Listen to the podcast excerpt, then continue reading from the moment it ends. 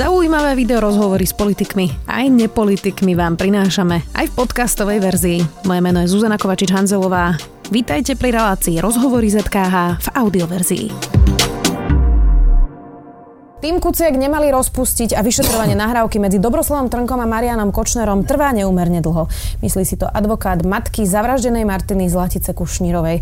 A už sedí aj v Smeš video Roman Kvasnica. Vítajte. Dobrý deň. Pán Kvasnica, e, tak dnes prokurátor Šanta na súde o zmenkách začal s čítaním trémy, súd to pripustil ako dôkaz. Uh, uľahčí to e, dôkazovú situáciu práve pri vyšetrovaní vraždy Jana a Martiny, že už to máme zaevidované v nejakom inom prípade ako dôkaz? Ja by som to nepreceňoval. Uvidíme v tej trestnej veci, kde ja zastupujem pani Kušnírov, ako sa k tomuto dôkazu postaví súd. Pokiaľ by som sa vyjadril k trestnému konaniu obžalovaného Mariana Kočnera a spol, tak podľa môjho názoru obžaloba určite nestojí iba na komunikácii, ktorá vyplýva z trémy. To hovoria vlastne, to hovorí aj prokurátor Šanta. Uh, všeli, čo sa teraz uh, vyplavuje, naozaj je to pomerne oblúdne aj z tej konverzácie. Uh, vládni predstavitelia neustále opakujú, že je to teda údajná komunikácia a že teda nevieme, či je práva. Čo by ste im na to povedali?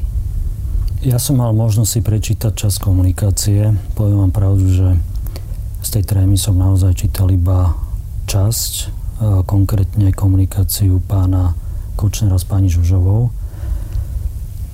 A to som považoval za potrebné z hľadiska preukazovania viny obžalovaných, v tom čase obvinených, keď som to čítal. Uvidíme, čo tam ešte všetko je, pretože pokiaľ som do, dobre počítal, tak je tam asi 100 osôb, s ktorými komunikoval obžalovaný pán Kočner. Je pochopiteľné, že a politickí predstaviteľia pardon, vládnej moci spochybňujú komunikáciu pána Kočnera. Obsah tej komunikácie je pre nich politicky nebezpečný. Takže to je prirodzená reakcia. Mm, je to už na investigatívnych novinárov, aby sa tomuto venovali. Z hľadiska trestného konania naozaj považujem za podstatnú predovšetkým tú časť, kde komunikuje pán Kočner s pani Žužovou. Hovoria aj o vražde? To by som nechcel konkretizovať. Ďalší argument, ktorým vlastne spochybňujú tú komunikáciu, napríklad aj Monika Jankovská, alebo teda viacerí zo Smeru, je, že v podstate ten telefón a tú komunikáciu s Trémy mal mesiace Peter Todd, ktorý je bývalý Siskar, že teda podľa nich tam mohol nejako ako keby uh, vsunúť nejaké správy, ktoré sa neudiali. Toto by sa dalo urobiť bez toho, aby to Europol, alebo teda tí, ktorí skúmali tú dokumentáciu uh, a komunikáciu, vedeli dokázať?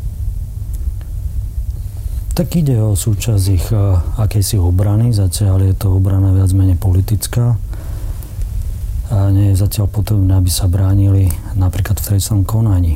A majú právo samozrejme vec uvádzať, uvádzať čokoľvek ku veciam, ktoré ich nejakým spôsobom spochybňujú, tak to aj beriem. Ja osobne o obsahu komunikácie pána Kočnera nemám žiadne pochybnosti. Nemám pochybnosti ani o tom, čo tam hovorí, nemám pochybnosti o tom, že deje, ktoré tam popisuje, sú skutočné. Možno ten spôsob, akým to opisuje, môže zvádzať e, ku tomu, že si niektorí môžu dovoliť tvrdiť, že sa vystatuje, ukazuje. Ja si myslím, že sa vystatuje, ukazuje s dejmi, ktoré naozaj buď absolvoval, alebo organizoval. Uh-huh. Čiže aj to, keď hovoria, že si mohol písať síce niečo, čo sa nestalo, tak uh, vy v podstate veríte, že to, čo si písal, sa naozaj udialo. Bola tam Roberta Fica šéf, ale aj ďalších množstvo iných vecí. Čiže toto všetko podľa vás sa udialo? Podľa môjho názoru komunikácia pána Kočnera je pravdivá. Z textu obžaloby, uh, ktorá vlastne bola teraz len krátko uh, podaná, tak e, tam sa napríklad teda veľmi tá tréma nespomína. Spomína sa tam iba párkrát. Šetrí si to uh, vlastne prokurátor na to, že to vlastne vyťahne až na súde? Sú tam naozaj veci, ktoré sme si ešte nevedeli prečítať a vy o nich viete tiež? Ja by som nechcel hodnotiť žiadnym spôsobom dôkazy, ktoré uvádza zatiaľ pán prokurátor. Myslím si, že v konaní pred súdom vznikne aj kvalitatívne nová pozícia pre poškodených alebo pre ich spolnomocených zástupcov a budem aj ja mať možnosť klásť obžalovaným a svetkom otázky. Takže ja by som nerad dopredu hodnotil akýkoľvek spôsobom možnosti, ktoré nám dá priebeh konania pred súdom. Je tam ale ešte viac silných indicií, pretože z toho, čo aj novinári vlastne mali možnosť vidieť v tej 90-stranovej obžalobe, uh, tak aj viacerí hovorili, že vlastne tá dôkazná situácia voči, voči Marianovi Kočnerovi vlastne nemusí byť až taká silná. Vy ste presvedčení, že je to tak dokázané, že Marian Kočner bol objednávateľom vraždy? Kto to hovorí, prosím vás? Novinári, keď si to čítali, tak vlastne mali pocit, že iba z toho textu obžaloby, bez toho, aby videli spis, že to nemusí byť až také silné. Preto sa pýtam, vy ste ten spis videli? Um, novinári majú právo na svoj názor. Ja si myslím, že prokurátor postupoval zákonným spôsobom, keď eh, podal súdu obžalobu. Pre vás ten prípad voči Marianovi Kočnerovi z toho, čo viete, je tak silný, že viete povedať, že podľa vás bol objednávateľom tej vraždy? Ja si myslím, že vyšetrovateľ postupoval v súlade so zákonom, keď zniesol pánovi Kočnerovi obvinenie. To je také právnické. Čiže vy si myslíte, že vlastne je dosť dôkazov na to, aby bol objednávateľom vraždy? Chápem to správne? musíte pochopiť, že musí, musíme vychádzať z prezumcie neviny. Takže môžeme byť plní hnevu, môžeme byť plní nenávisti z informácií, ktoré sa dozvedáme, ale musíme jednoznačne vychádzať z prezumcie neviny a musíme si počkať na konanie pred súdom a v končnom dôsledku bude musieť rozhodovať súd o tom a není podstatné, o čom sme my presvedčení. Tej obžalobe bol jeden moment, keď e, popisujú vlastne, že Norbert Boder odovzdal svoj odomknutý mobil, ale že nedostali sa vlastne už podrobnejšie k jeho dátam, ktoré boli teda zamknuté alebo zaheslované. Uh, prečo viacej neskúmali tie zaheslované dáta a vlastne v tej obžalobe píšu, že mu ten telefon potom vrátili? Je to preto, že on je v pozícii svetka? Neviem hodnotiť jednotlivé postupy vyšetrovateľa. My sme nemali žiadne výhrady proti tomu, akým spôsobom postupoval. A vyšetrovateľ doktor Juhás, myslím si, že postupoval v súlade so zákonom a všetky dôkazy, ktoré boli potrebné vykonať, tak ich podľa mňa urobil. Čiže nedalo sa zrejme urobiť viac? To ukáže čas. Zatiaľ si myslím, že není dôvod na iné konštatovanie, ako som už povedal. Zostaňme ešte pri tých mobiloch. Prokurátor Šanta v podstate pri kauze zmenky poprvý raz potvrdil aj pravdivosť komunikácie Martina Glvača, pretože čítal vlastne, že si písali SMS-ky práve z trémy.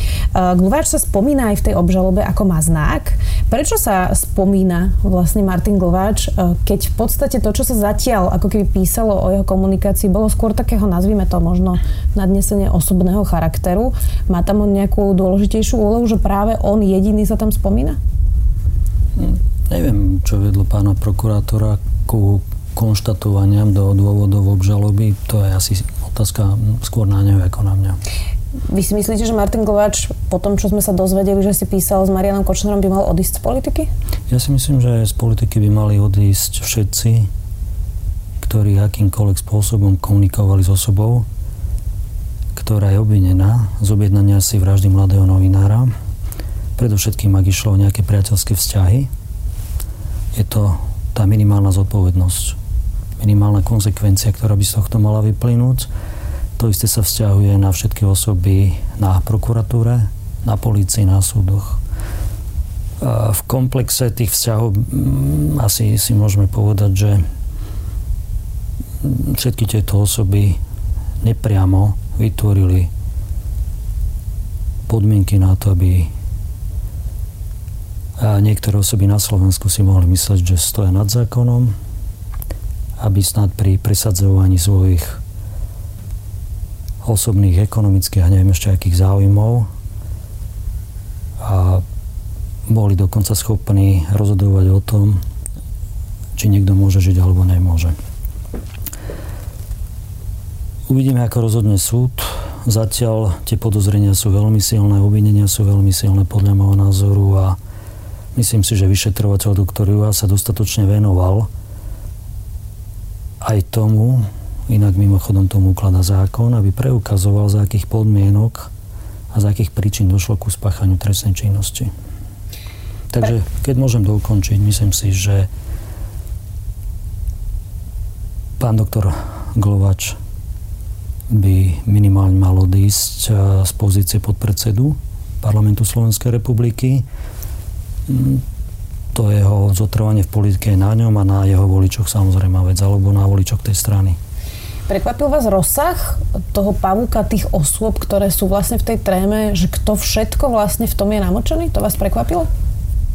Eh, ja som, poviem úprimne, mal predstavu o rozklade slovenskej spoločnosti, pretože tú slovenskú realitu vnímam postupne od roku 1993, ale úprimne áno, bol som prekvapený. Bol som prekvapený tým, ako nás všetkých považovali za hlupákov a asi aj považujú ešte stále, prečo by sa to zmenilo akým eh, strašným spôsobom eh, vlastne dokázali pomaly rozkladať ústavné zriadenie Slovenskej republiky títo ľudia. Premiér Pellegrini vyzýva na to, aby sa zverejnila úplne celá tá tréma, lebo má pocit, že sa účelovo vyberajú vlastne len pasáže, ktoré sa v podstate týkajú smeru alebo teda uh, ľudí z koalície. Uh, a teda neustále tak aj medzi politikmi sa rozpráva, že veď sú tam aj opoziční politici v tej konverzácii. Vy máte také vedomosti, že v tréme si Marian Kočner písal aj s niekým, kto je dnes v opozícii? Ja som sa naozaj z tej komunikácie sústredil iba na komunikáciu pána Kočnera s pani Žužovou. Verím, že teraz príde čas na to, aby niekto detálne zanalizoval komunikáciu niektorých obžalovaných a z obdobia bezprostredne pred spáchaním dvojnásobnej vraždy vo Veľkej Mači, ale zároveň aj aby preskúmal tú komunikáciu, ktorú mali niektorí obžalovaný, myslím, že od roku 2012, lebo aj o tomto sú tam dôkazy v prílohách ku vyšetrovaciemu spisu. Dnes na tú obžalobu reagoval aj Peter Todt na svojom portáli Ďateľ.sk a teda on tam popisoval, že podľa neho tá obžaloba bola písaná na rýchlo a ako príklad údáva to, že Zoltán Andruško tvrdí, že sa stretol s ním a so Alenou Žužovou, ale že to stretnutie sa teda nikdy nestalo a policia sa ho teda podľa jeho slov na to ani nepýtala. Vy máte pocit, že tá obžaloba bola písaná narýchlo, alebo Peter Todd sa iba hájí, pretože... Ja z podanej obžaloby nemám žiadne pocity. Ja viem, aká je dôkazná situácia. Mám k dispozícii, priebežne som mal k dispozícii obsah vyšetrovacieho spisu. Poznám dôkazy, ktoré podľa môjho názoru preukazujú vinu obžalovaných, takže nie sú podstatné žiadne pocity. Ja si myslím, že treba vyčkať, aby sa začalo konanie pred súdom aby bolo vytýčené hlavné pojednávanie teda. A začne kvalitatívne nová etapa v trestnom konaní, kde bude naozaj potrebné preukazovať vinu všetkých obžalovaných. Ten prípad dostala na stôl súdkynia, ktorá poslala za mreže uh, vlastne viacerých vysoko postavených bývalých politikov v nástenkovom tendri. To vo vás budzuje nejakú dôveru, že by to mohol byť naozaj spravodlivý, rýchly súd a že aj verejnosť by mohla mať dôveru? Tak dostávame sa všetci do určitej dilemy, lebo na jednej strane vidíme z tej komunikácie absolútny rozvrat a rozklad ústavného zriadenia a do istej miery aj súdnej moci. Na strane druhej vec napadla nejakému senátu, ja som zatiaľ nezisťoval tie mená. A minulý rok bol to práve denník SME, ktorý som mnou práve rozhovor v čase, keď boli neznámi páchatelia trestnej činnosti z Veľkej Mače a sám som nabadal všetkých ku tomu a prosil som ich, aby sme dali dôveru policajtom, ktorí to vyšetrovali. Teraz to robím opäť. Myslím si, že musíme veriť, že Senát, ktorý má túto vec pridelenú, bude postupovať zákonným spôsobom a bude presadzovať spravodlivosť a zásady právneho štátu v tomto trestnom konaní. Som o tom presvedčený, chcem tomu veriť a verím tomu. Vy prichádzate do styku už roky teda s rôznymi sudcami, teraz neustále ľudia počúvajú, že vlastne tí sudcovia strémy, že to je menšina nepoctivých sudcov a že väčšina policajtov, prokurátorov a sudcov sú poctiví. Ľudia ale bežne neprichádzajú do styku s nejakým veľkým počtom sudcov, čiže môžu mať teraz oprávnene pocit, že vlastne nemajú dôveru v súdnictvo, ktorú vlastne nemali ani predtým už od čas Štefana Harabina, ktorý vlastne šéfoval súdnictvu. Mm, ako sa dá toto zvrátiť, aby ľudia e, dôverovali súdom? Mohlo by pomôcť napríklad to, že celý ten proces vyšetrovania, alebo teda obžaloby pri vražde Jana Kuciaka a Martiny Kušnírovej by bol napríklad online zvukový záznam, alebo že by lepšie tí súdcovia komunikovali? Toto by podľa vás pomohlo? To je asi nepodstatné. To je asi nepodstatné, pretože určite na tom pojednávaní bude prítomná verejnosť, budú tam novinári, takže akási verejná kontrola je zabezpečená. A navrátenie dôvery v slovenskú justíciu a v slovenské súdy bude trvať podľa mňa 10 ročia. Určite je málo, keď e, niekto vyhlasuje, že ten rozvrat nie je až taký, ako sa to teraz môže javiť. Tí slušní musia kričať o mnoho hlasnejšie, ako to robia doteraz. Niektorí sa už ozvali, stále je to podľa vás málo? A zatiaľ, zatiaľ by som povedal, že jednak je to málo, ale aj musia povedať, čo navrhnú pre svoj stav, aké možno zákonné opatrenia, aby sa to už nemohlo zopakovať, to, čo zažívame pretože mm, musia nastať nejaké aj legislatívne konsekvencie z toho, čo zistujeme a čo nám vlastne denodene prinášajú médiá. Vy by ste navrhli aké legislatívne konsekvencie? Teraz je neustále diskusia o tom, že či prejsť na český model štátneho zastupiteľstva alebo zostať v tom, ktorý máme teraz a vylepšiť ho. Váš názor je aký? No, prešli sme, alebo vy ste prešli teraz e, v otázke od e, súdov ku prokuratúre. Áno, význam prokuratúry v tomto probléme je mimoriadný, pretože prokuratúra má nezastupiteľné miesto v presadzovaní e, právneho štátu, presadzovaní zákonnosti, spravodlivosti, predovšetkým v trestných konaniach. Myslím si, že prokuratúra za éry pána Trnku, ktorá trvala mimoriadne dlho, pretože tento pán vlastne bol e, v rozhodujúcej pozícii z hľadiska trestných konaní alebo dozoru nad trestnými konaniami mimoriadne dlho v pozícii a to od keď sa nemýlim od roku 99, keď sa stal námestníkom generálneho prokurátora až e, do roku 2012 alebo 2013, keď ešte zotrval po uplynutí funkčného obdobia ako námestník generálneho prokurátora. Čiže ten zásah podľa mňa do fungovania tohto štátneho orgánu z jeho strany bol e, dlhý a devastujúci. On je stále prokurátor. Na to sa pozeráte ako? Mm, ja si myslím, že napriek tým zisteniam, ktoré boli zverejnené a ktoré som ja mal nakoniec aj možnosť vidieť v tom vyšetrovacom spise, respektíve v jeho prílohách, a nepredpokladám, nepredpokladám, že porušenia zákona, ktoré ja tam vidím, môže to byť iba môj názor zo strany pána Trnku, budú niekedy potrestané, nemyslím si to. Ako je to možné? A nasvedčujú tomu mnohé okolnosti, predovšetkým tá doba od momentu, keď sa zistilo, že ako komunikoval s pánom Kočnerom, alebo respektíve pán Kočner e, skôr s ním, o čom sa tam bavili, tak e, odvtedy máme jeden rok a žiadnym spôsobom to konanie podľa mňa nepokročilo. Počul som nejaké informácie o zbavovaní močanlivosti je z toho akýsi právny problém, jednoročný, hoci zbavenie mlčanlivosti musí byť otázka niekoľko hodín alebo niekoľko dní maximálne. Takže ja nepredpokladám nejaké trestnoprávne konsekvencie pre pána Trnku. A dôvody môžeme špekulovať. Má on stále nejakú ochranu politickú, alebo ako tomu rozumieť? To si nemyslím, ale tí ľudia tam mimoriadne dlho spolu robili.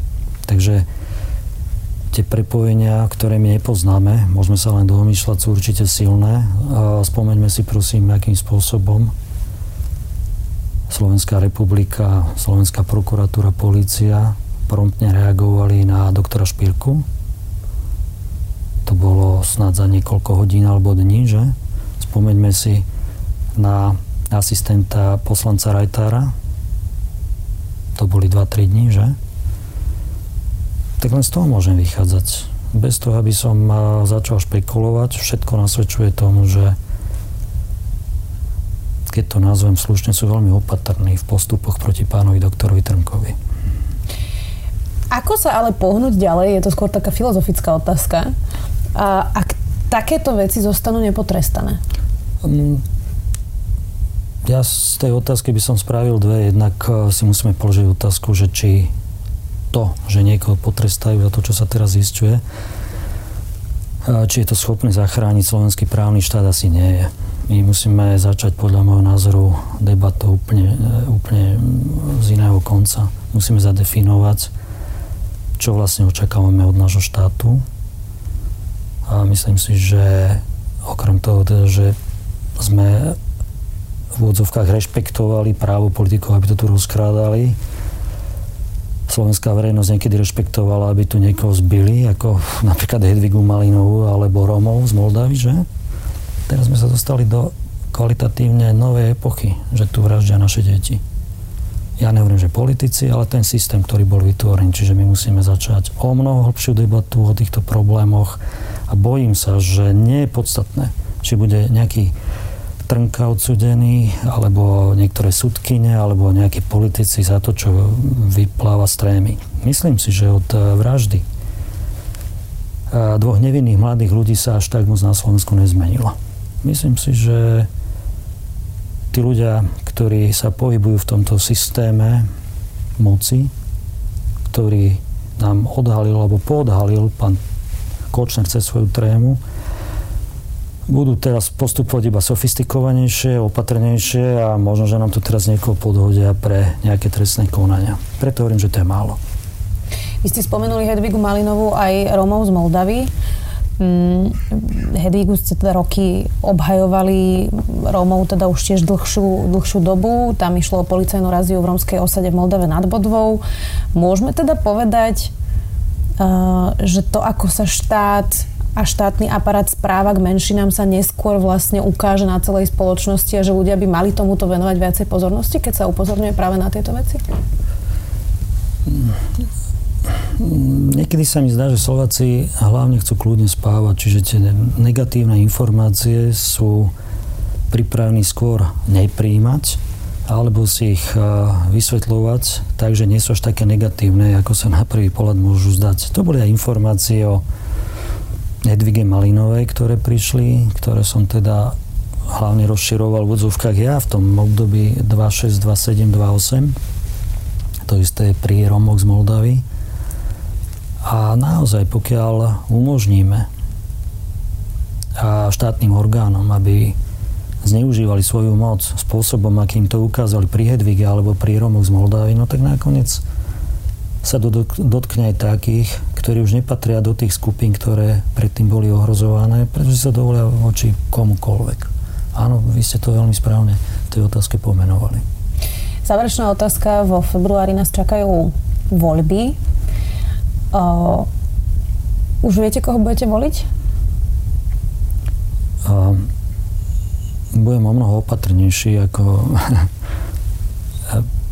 pri minulých voľbách, keď som volil pána Bugára.